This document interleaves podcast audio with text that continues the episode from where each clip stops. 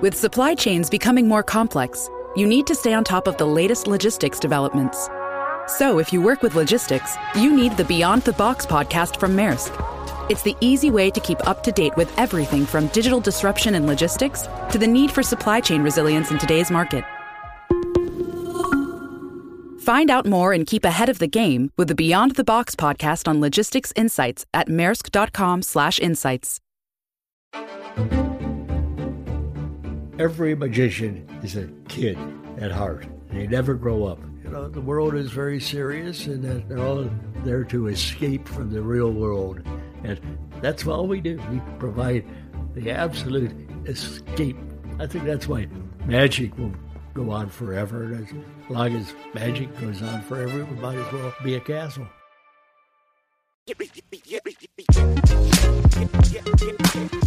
This is Finding Founders, a podcast showcasing the vibrant entrepreneurial spirit of Los Angeles and our journey to find the founders responsible. I'm Samuel Donner, and today on the show, we talk to Milt Larsen, founder of the famous Magic Castle in Hollywood, Los Angeles. The Magic Castle is an exclusive club run by the Academy of Magical Arts, where only their members and guests are allowed in. Founded in 1963, the Magic Castle looms over Hollywood. That looming presence is something that I've been acutely aware of growing up around Hollywood. So, when Milt invited me to the castle for this interview, I was ecstatic. As I walked up to the castle, I was instantly struck by its grandeur. It has a classic Hollywood feel, walking the tightrope between kitschy and magnificent. Aesthetically, the castle reflects the magicians that reside within its walls. Waiting inside is a labyrinth of trick doors, deceptive entrances, and showmanship. I can personally speak to this floor plan's playful trickery. As I traversed the halls looking for Milt, I got lost three separate times and had to call three separate times to be saved from my geographical dyslexia. Eventually, I found my way into his office, which doubles as living quarters. He lives about 100 feet from the castle in a quaint apartment complex owned by the organization. I walked through a sturdy oak door that opened into a room that had more in common with an eccentric museum than someone's living quarters. There appeared to be a physical manifestation of each year the Magic Castle had survived. Letters lay on his desk, seemingly untouched since they were first penned back in the 60s. Postcards from the 80s were haphazardly filed on a massive dining room table. It was cluttered, but each miscellaneous item was anchored to the charm, magic, and mystery of the Magic Castle itself. This euphony, grown out of cacophony, felt like it set the stage for Milt's bombastic image. There were these pictures of Milt half a century ago at the spry age of 40, vibrant and practicing the magical arts with the biggest movie stars of the time. Then I met Milt. I was initially shocked. He was old, like super old. But as I looked into his red, watery eyes, I saw the same youthful spark of the larger than life man in the posters that adorned each wall. Milt and his castle are a cultural icon. This century old mansion that Milt restored to host magicians and magic enthusiasts has become world famous. But Milt didn't just come up with the inspiration for the Magic Castle overnight. It wasn't pure luck that he possessed all the skills necessary to make his dream a reality. He had been primed for this journey, pretty much since the day he was born. My uh, mother and father and uh, brother were the Larsen family of magicians. And uh, the thing was that uh, Dad was a uh, criminal attorney. At the very end of Prohibition, his clients were really left over from Al Capone days. Al Capone goes to jail. The federal government strikes its first telling blow at the underworld by convicting public enemy number one on income tax frauds. Career. so they were wonderful. I mean, nothing crooked about him, but uh, there are a few instances where uh, kind of gang violence and all that. He didn't feel that was a good way to bring up kids, but he loved magic. So uh, he just decided to stop practicing law and take the family out on the road as a bunch of magicians. The dad, of course, was key to the whole thing, but my mother was Magic Lady on television. She was the first woman to ever do magic on television, and that was for the San Francisco Exposition. And then she went on later to do her own television show. Very much like uh, Wizard of Oz, you know, the hoop skirt and the fairy godmother image. So I grew up with a fairy godmother, and uh, dad was a very, very clever magician. Milt's father took a risk. In the midst of the Great Depression, he decided to end his career as a lawyer and turn to something he was passionate about magic. Let me repeat that. He left his job as a lawyer to become a magician. At a time when so many people were losing their jobs, their homes, everything, Milt's father decided to leave behind a stable career to focus on a profession that was anything but stable. And he brought his family along every step of the way. I was about six or seven years old when I started actually working with the family. These beautiful resorts on the West Coast mainly. The people that went there didn't want to be seen being entertained, but they were perfectly happy to see a lecture. So my dad invented the uh, lecture, which was a cultural background of magic. These wonderful resort clients loved that. He, he, did the magic of the gay 90s and magic of the Orient and magic of the mind and all that stuff. So it was a great show. As kids, Bill and I, my late brother, who was three years older than I, we were basically dressed as uh, page boys, and we'd hold trays, and we'd bring out a tray with a prop on it, and then uh, Dad would do the trick with the prop. It was great. So we enjoyed it. But usually when we do these hotels, one week or two weeks, part of the deal is we perform there, get paid for performing, but we also have full hospitality. Bill and I never knew there was a right hand side of a menu with prices on it. We never cared. You know, we just order anything. It was always part of our hospitality. I think that's where I got my basic love for places that look like castles. It was a great life. Magic was an integral part of Milt's early life. It dictated everything. What he did during the day, where he would sleep each night after the act, and where he would travel to next was entirely dependent on the family's magical performance. While this childhood was far from conventional, Milt found immense joy in it. From this experience, Milt learned an important lesson that would prove vital throughout his career. That lesson was to follow his passions. After all, if his mother could achieve stardom in the male dominated field of magic, if his father could build a career as a magician in a time of economic turmoil, why couldn't he? Magic enabled Milt and his family to live in luxurious resorts even when the rest of the world was in a depression. However, the Larsen family of traveling magicians couldn't travel forever. Ladies and gentlemen, the President of the United States yesterday a date which will live in infamy. The United States of America was suddenly and deliberately attacked by naval and air forces of the Empire of Japan. A big turning point in that is we lived in Pasadena, and when World War II started, the owner of very, very big magic company, the Thayer magic manufacturing company couldn't make quality magic because all the materials and beautiful mahogany and brass and all that they were going into the war effort. He was at an age where he just decided that was enough. So he sold the company to my dad. Also the war affected all this because we couldn't travel anymore. It put an end to a traveling company of magicians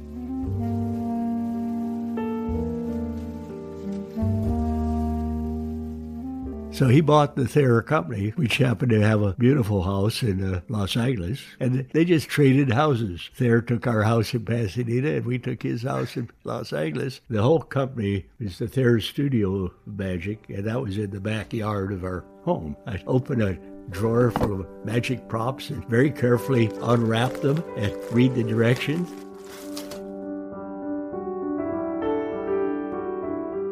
Even though the Larsen family of traveling magicians came to a halt, Milt's childhood remained a magical place. To shelter the family from the depressing reality of World War II, the Larsens moved from Pasadena to a beautiful house in LA with a backyard perfect for fulfilling a magician's wildest dreams. Seemingly every part of Milt's childhood nurtured his passion for magic and performance.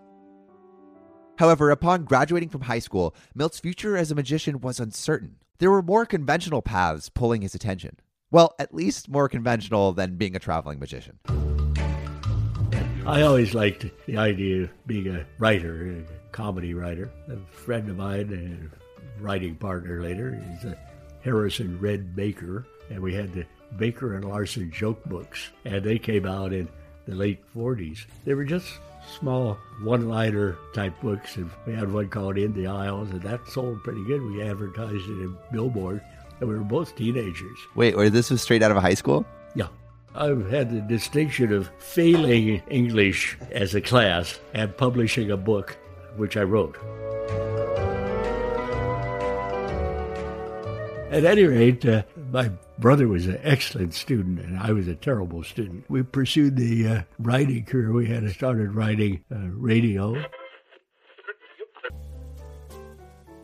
We got a couple of good radio jobs, mainly doing audience participation kind of things. So I, I was lucky to finish high school, which I did. Later, they honored me as one of their prize students. I, I was anything but at, at any rate, but the, the writing came very naturally. That led into writing for the best job I ever had, and it was uh, for uh, Truth or Consequences. Doing that, I started getting interested in producing. I liked the physical end of producing. My dad gave me some wonderful advice one time. He said, if you want to be anything in show business, buy a hardware store. He said, just you should have a hardware store because what you're going to, you might sell one screenplay and make a lot of money, but it might be a long time till you sell the next one. And he said, people are always going to need paintbrushes and hinges and things. And so the one will keep you through those lean nuts. So get yourself a hardware store. Milt continued to develop new skills, focusing on what brought him the most joy. He absorbed the knowledge and advice from those around him, paying particular attention to the musings of his father. And it was in these musings that the idea of the Magic Castle was first conceived. Actually, my dad, uh, in the pages of Genii magazine, he created the Academy of Magical Arts as just a subscription device, and uh, subscribers would become members of the Academy. He did form it as an organization, but uh, Unfortunately, he passed away at a very early age. He was only 48 when he passed away. Never developed Academy fully. But he always kind of talked about. Know one time we were driving down the street and we passed a nightclub that he happened to have a former client that owned it. And uh, he said, you know, they, they have a back room there. Maybe we could do that, have some kind of a little club there do it. That was kind of the seed. And then he passed away and 10 years later, I was a writer for Truth or Consequences. So our offices were across the street by a block or so from the Magic Castle. And I kept looking out the window as a writer, daydreaming because writers are not allowed to do anything but daydream. I kept thinking about this because it looked like an old haunted house. It looked like something that was from the Addams family. It was kind of run down and weeds in the front yard and everything. So Milt's father had dreamed of creating a club that would bring magicians together and preserve the culture and wonder of magic. Unfortunately, he didn't live long enough to see his dream brought to fruition. It just had to be put on the back burner for now, as Milt focused on the next step in his journey to becoming a magician creating his first physical show. Uh,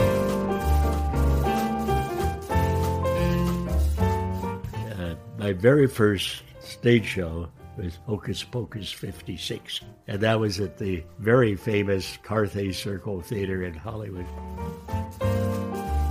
A friend of mine, Ollie Berliner by name, Ollie's family was pretty wealthy and Ollie had money. That's why I said, Ollie, why don't we produce a show?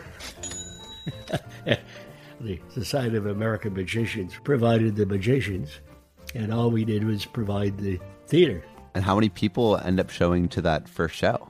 Oh, it was not a big success, but uh, I suppose we had about half a house or something. But uh, but 600 people is a lot of people. And then it was successful enough that we decided to do a second year of it. Later, Ollie Berliner and I we figured out after doing it about six or seven years that uh, the investment wasn't all that good. We'd be lucky to break even on all of our shows. We were happy if we paid the expenses because we just wanted to do the shows. And it went on like that for years. Uh, and all the shows got better and better. So then we started doing, instead of one night, we did two nights. And later in 1970s, we got the Variety Arts Theater and started doing our shows in our own theater. Milt's first show was a far cry from a roaring success. But that wasn't important to Milt. They broke even, which means the show could go on. And that was the magic behind the magic. Milt didn't feel like he needed to make millions or even a tangible profit from his early shows. He was having fun and continued to learn practical skills that would prove critical to his eventual success. And over time, their audience grew. Milt knew that he had struck a chord. He knew that he had something worth pursuing. Now, he had to build upon this foundation to create the legacy that his father had hinted at years ago. Our audiences got bigger and bigger. We were we were selling out our shows. So we proved to ourselves that there's an audience for magic. The idea was generated because at that time there were not a lot of clubs for magicians and. So uh, we had the idea of maybe doing a, a magic showboat. We even optioned an old ferry boat in San Francisco Bay, and we're going to bring it down to Balboa by the time we figured out all the problems of getting a ferry boat. uh, just an awful idea. Then we started looking around and said, well, maybe we could find some kind of an old place. And I got the word from asking around. I said, that, that old place up on the hill, it, it looked kind of abandoned as he said, no, the people live there. It's kind of a rooming house. I was told that the guy was absolutely not interested in talking to anybody about anything. He just didn't want to even talk about people that wanted to rent it or lease it because he wanted to do something himself. So I met a fellow one time, the real estate guy. He said, Well, what kind of a place are you looking for? I said, I want this house. He said, I know that house. Why don't you talk to the guy that owns it? And I said, I understand he's some kind of a nut or hermit or said, won't talk to anybody. Well, he said, I play poker with him about every Wednesday night. And he's not a hermit. He just doesn't want anybody to do anything with that property that he's not doing. He said, So why don't you meet him? You guys should get together. So he did, and we did, and that, the rest is history. And so you ended up making a deal. Like, did you get the whole Magic Castle, or did you start with the first floor or something? Or? Oh, yeah. The house was really not terrible shape, but it was kind of run down. So I told him, Tom Glover, he's the owner, he said, well, what do you have in mind? I said, well, I have in mind maybe doing a bar or a club or something uh, with your own house. He said, that's interesting, but what do you want to do, lease it or buy it? And I said, honestly, I don't know. Basically, I'm a writer. I have no idea about business or anything else.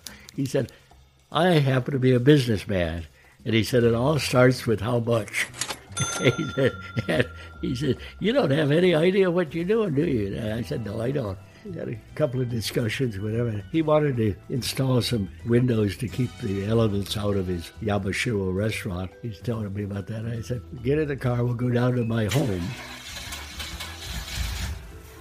and I'll show you our little theater in the backyard, and I'll show you something that you might be interested in. Okay. I had become quite a fanatic film fan, so pretending I was a movie theater to the extent of I had a projection room with two 35 millimeter projectors and two 16 millimeter projectors, and our little stage was only 14 feet wide. So I put in a 12 foot wide curved screen with 16 speakers built into the contraption. You press the button, and a screen would rise up out of the floor. I took Tom, and he said, That's what I want to do with my windows. Can I ask you how much this mechanism costs? And I said, Well, I'll tell you, war surplus bomb hoist, two of them, and it's a Sears Roebuck quarter horse motor. The whole mechanism probably cost about two or three hundred dollars. And he says, Mr. Larsen, I've had prices for thousands of dollars for what I'm talking about. And you're telling me you do it for $200. We should talk. That opened the door You got down and say, well, what do you really want to do with this place? I said, well, it needs restoration. I'm a basically a part-time carpenter. I just like working with that kind of stuff. I like restoration. And he said, well, here's what we're going to do. You don't know what you're doing. You either have to pay rent or you have to pay some kind of a deal. You pay a reasonable rent or maybe you have a percentage of your business. And I said, well, let's do that. And he said, well, here's the deal. And he gave me the key. And he said, you got the house for a year. You don't have to give me anything. Because I, I told him at one time, I said, if I had the house, I will make it into a beautiful mansion, floor by floor, I mean, room by room. But you see what I can do, you'd be interested. He said, Well, you've got it, do what you can. At the end of a year, we'll make some kind of a deal. So that was it. He gave me the key, and I went in and with my saw and hammer and paintbrush, and I had a lot of friends at NBC, and everybody wanted to help on this nutty thing I'm doing. The moonlighters from NBC, the scenic designers, and the people coming over after work and working other place. It started very, very small. Said we're going to have a club, a private club. You have to be a magician or enthusiast. We figured out magicians could never afford a club, but the people that like magic were wealthy, so they could afford the club. By the time we opened in 1962, we opened with about 150 members or so. But some of them were people like Cary Grant and Orson Welles. From the Columbia Studios in Hollywood comes an exciting new film triumph. Devil May Care, Cary Grant, and ravishing Rosalind Russell. Let's listen You know, in to it doesn't hurt. People wanted to go where the Cary Grants and Orson Welles go. And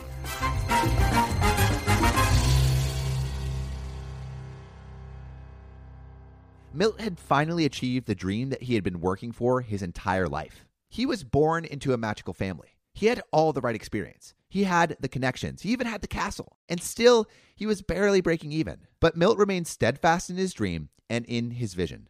That, combined with his opportunistic nature, allowed him to continuously improve upon the magic castle. Is there a point where it was hard to keep it going? Like, was there any point where, like, you know, you you struggled um, to keep the Magic Castle alive? Well, yeah. I mean, all the time. Yeah, it's, uh, in the early days, we really never made any kind of profit. It was a costly uh, experience. You just take the check and dump it in the toilet every week. But in the meantime, we were building a membership, and But was there ever a moment that you came close to quitting because you're very successful with the Magic Castle now? we couldn't afford to quit. In the first place, uh, the castle became what it is because at that time in 1963, very strange time for people like me because they were tearing down a lot of gorgeous homes to put in 10 freeway going through Millionaires Row. They had all these big mansions. They were tearing down gorgeous houses. And I'd go in and uh, take the uh, paneling and the chandeliers, and the stained glass windows and things, and uh, nobody wanted them. The uh, wrecking companies would just go in and bulldoze these. Yeah, And I'd go in and say, wait, before you do that, can I have that window up there, the chandelier? Oh, yeah, kid, fine, go ahead, take it.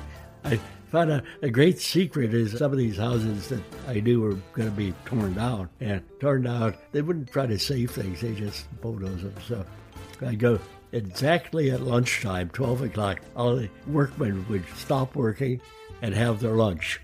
So I had a little pickup truck, and I, I'd say, uh, that window up there up on the third floor of that house, it's a really pretty window.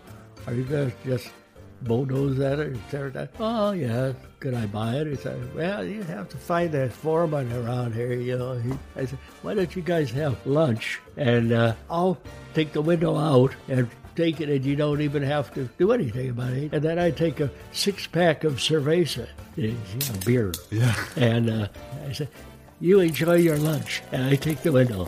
Oh, gracias, gracias. Good person. So they'd help me. And so you'd take the window and would you put it in the Magic Castle?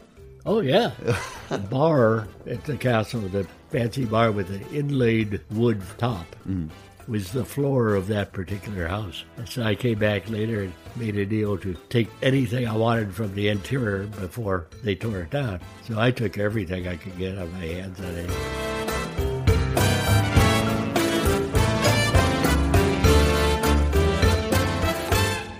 poured every fiber of his being into the castle. At night, he dreamt about what the magic castle could be, and during the day, he made those dreams a reality. He was resourceful and used all of his talents in unison. His carpentry skills were just as important as his card tricks. He could spot the perfect table or window and had the confidence and capability to integrate individual elements into a cohesive thematic structure. The Magic Castle is Milt's life's work, but its influence reaches far beyond Milt. I, th- I think to this day, I, we, when people come in and they love what you're doing and tell you how you've made their day by doing whatever you do. Many moments like that that you cherish. I get it all the time, you know, said, you know, you made my life because I met my wife here. Hello. Now, we got married here because of the castle. Our kids have grown up, and these are my grandkids. you know, my whole life is because of something you did. Well, that's glorious. That's beautiful. Arlene and I, Arlene, my wife, and I don't have children. We both got married very late in life. So uh, they say, well, it's a shame you don't have children. I said, no, no. You, the castle has 5,000 members. I got 5,000 kids. Yeah, I got lots of kids. The Magic Castle has become something that is so much larger than you. Oh, yeah. And it will, I think it, it it's going to continue on. So, what do you want that legacy to be? The, as far as the Academy of Magical Arts and the Magic Castle go, it could be here forever now. I don't have any worry about that all the things that I've built over the years, the stained glass windows and the paneling and the uh, everything, I've donated to the nonprofit Academy of Magical Arts. But it's a great board of directors, and they're very sincere about keeping the castle going for the next hundred years or so. I think one of these days the AMA just might end up owning the place or having a million year lease, which is be a lot smarter. So it'll be here for a long time.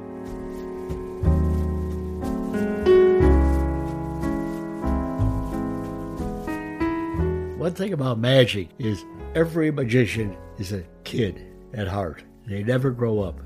An old joke was, uh, I want to be a magician when I grow up. And Daddy says, if you want to be a magician, you'll never grow up. that's true. And, uh, but that's why it's so popular. It's uh, you know the world is very serious, and uh, you go through our open sesame door, and uh, all of a sudden you're Alice in Wonderland. You go into a different world, and you stay there all night until we throw you out into the miserable world that you, you have to deal with every day. That's why I think a lot of our members are very serious types, like surgeons and lawyers and, and big business. But uh, basically, they're all there to escape from the real world. And that's all we do. We provide the absolute escape. I think that's why magic will go on forever. And as long as magic goes on forever, we might as well be a castle.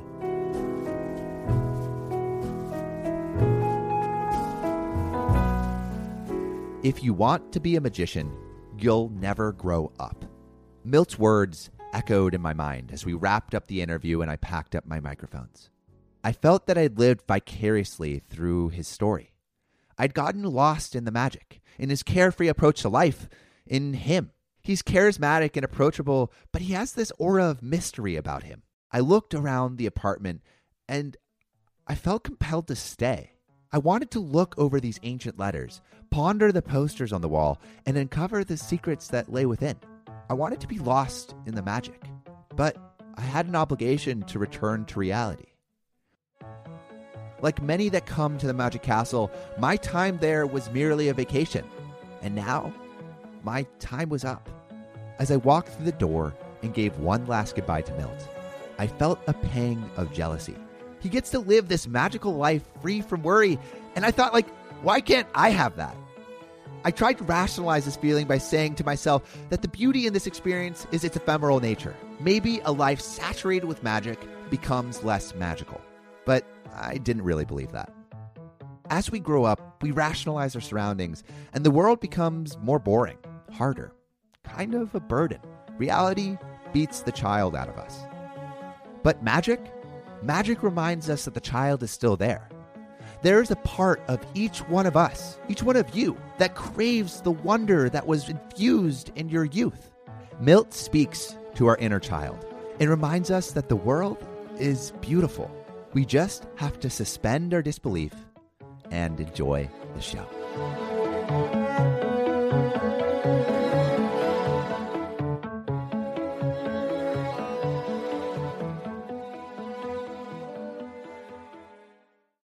This episode was a blast to put together, and I want everyone who was part of putting together this episode to tell you what they did. So, without further ado, here's the Finding Founders team. Hi, my name is Adrian Tapia, and I was the lead producer for this episode. Hi, my name is Sophie Davies, and I helped write the script for the voiceover. My name is Charlotte Isidore, and I worked on the editing and helped write the script for the voiceover. Hi, I'm Elizabeth Bowen, and I helped edit and make the voiceover script. Hi, my name is Dharma Shah, and I helped edit and add music. Hey, my name is Luke Riggin, and I edited part of this episode. My name is Sahej, and I helped edit and find music for this podcast. My name is Maddie Boson, and I helped edit this podcast.